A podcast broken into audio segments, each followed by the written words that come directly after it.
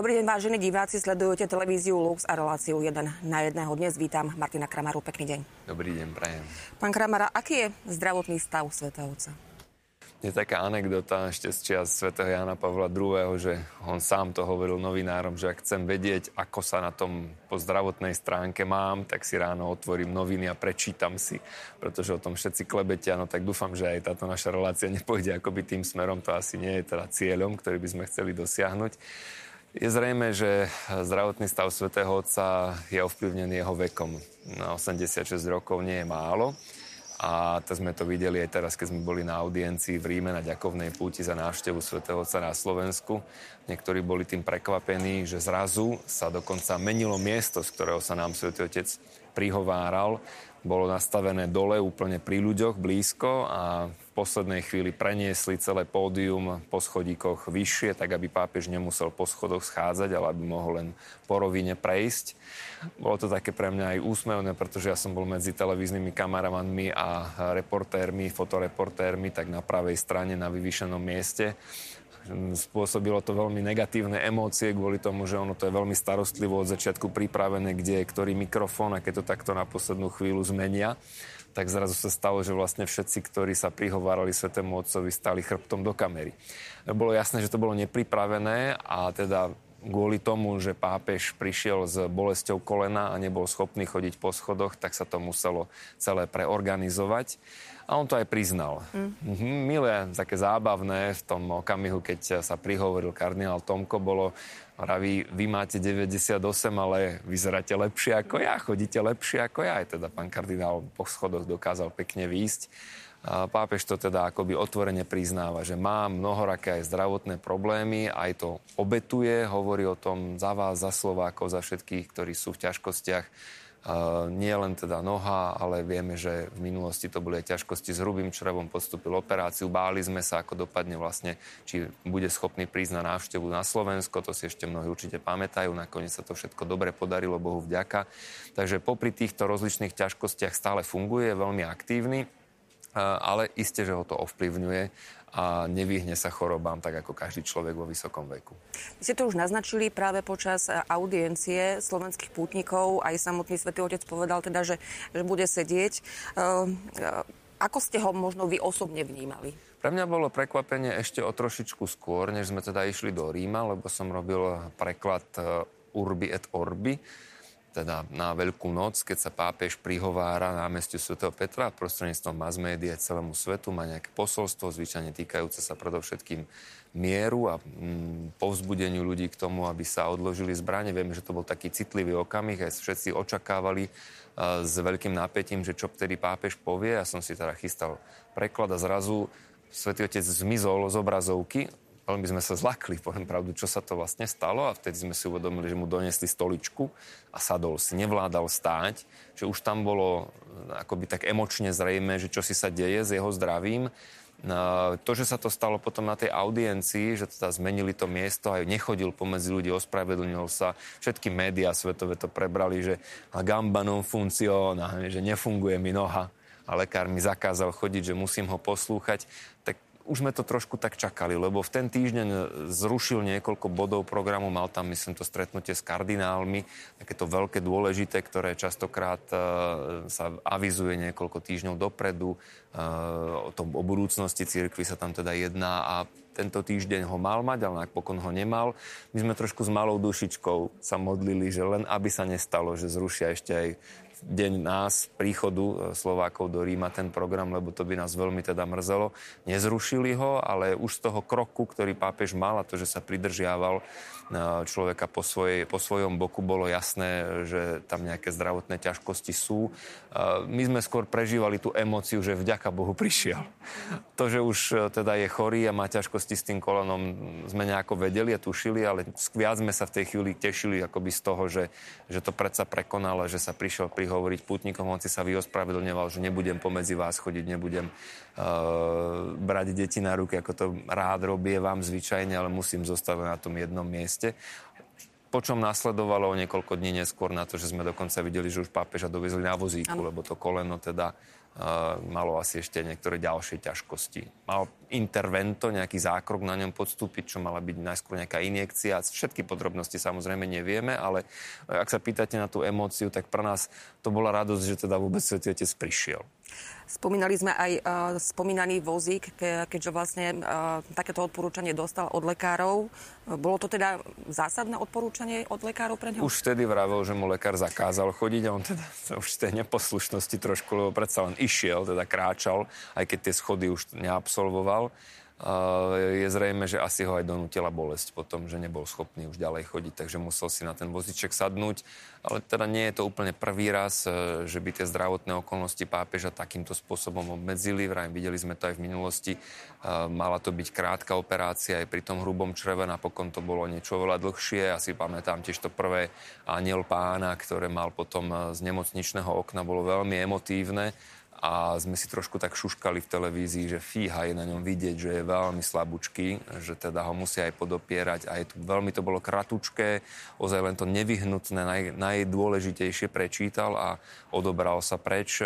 Že boli už také okamihy, kedy si ľudia možno kládli otázky, či bude schopný pokračovať, ale teda zregeneroval sa a išiel a stále ide ďalej. Nakoniec vieme, že už v roku 1957 absolvoval veľmi vážnu operáciu plúc, kedy mu teda odstraňovali jednu časť a on sa modlil k Pánu Bohu, aby sa mohol uzdraviť, nebolo to isté. Píše v takých knihách spomienok, že síce mal obavu, ale zároveň mal aj veľmi silné presvedčenie, že sa uzdraví do plného zdravia a tak sa aj stalo. Praví, že nepociťuje nejaké obmedzenia za celé tie roky, ale priamo po tej operácii, vtedy v tých 50. rokoch si spomína na to, že dokáže sa akoby identifikovať, alebo teda rozumie tomu, čo ho správajú ľudia po covide, alebo ktorí boli postihnutí tým, že nevládali dýchať vzhľadom na covid, lebo aj on, keď sa prebudil, mal obrovské bolesti a mal ťažkosti sa nadýchnuť, ale teda uzdravil sa. Ale teda niekoľkokrát už v živote sa uzdravil, aj spovedal by som z väčších ťažkostí, než sú tieto. A jeho predchodcovia mali zdravotné problémy, či už Benedikt 16 alebo Ján Pavol II. Venuje sa v tejto téme zdravotného stavu pápeža, pápežov dostatočná pozornosť vo Vatikáne? Teraz je otázka, že ktorý pápež si aký prístup zvolí, pretože pri tých predchádzajúcich, najmä pri Svetom Jánovi Pavlovi II, som to vnímal v tých posledných rokoch, že sa ho snažili chrániť, čo tiež pokladám za správne. Tých informácií veľa nezverejňovali, niekedy skôr to bolo také tajnostkárske. Aj tu, keď prišiel potom na tú už ostatnú návštevu v 2003, tak to trvalo veľa dlhšie samozrejme, lebo ho vykladali z lietadla už tak ako naposledy sme videli Františka s plošinou nastupovať, takisto svätý Ján Pavol II musel s tou plošinou vystupovať, dávali tam paravány, aby to nebolo ľuďom úplne na očiach a nekomunikovalo sa veľmi veľa, ozaj len to najnevyhnutnejšie, pretože niekedy sa ozaj novinári správajú ako supy, že prepáčte mi za výraz, ale ozaj akoby bulvár nezaujímalo nič iné, len teda či sa zhoršil stav, ako sa zhoršil. Spomíname si, ako jeho sekretár sa niekedy tak trošičku možno aj nahnevane už vyjadril, že už mnohí, čo sa vypytovali, že kedy pápež zomrie, už tu nie sú, ale pápež žije stále ďalej. Ja si myslím, že tých informácií za Františka je oveľa viac. On je v tomto akoby otvorenejší, možno by som povedal, že tá mína vybuchne a on to odpáli akoby zámerne a tým, že sám o tom rozpráva, tým, že je k tomu veľmi otvorený, tak niekedy tá bublina splasne, lebo čím dáte menej informácií, tým viacej si ľudia občas tie klebety nafúknú a porozprávajú aj to, čo nie je pravdivé. Čiže František, myslím si, že v tomto smere hovorí o mnoho viac, než tí predchádzajúci svätí otcovia. Zase je pravda, že žijeme trochu inej dobe, čo sa týka informácií. A že on je tomu v tomto zmysle prispôsobený.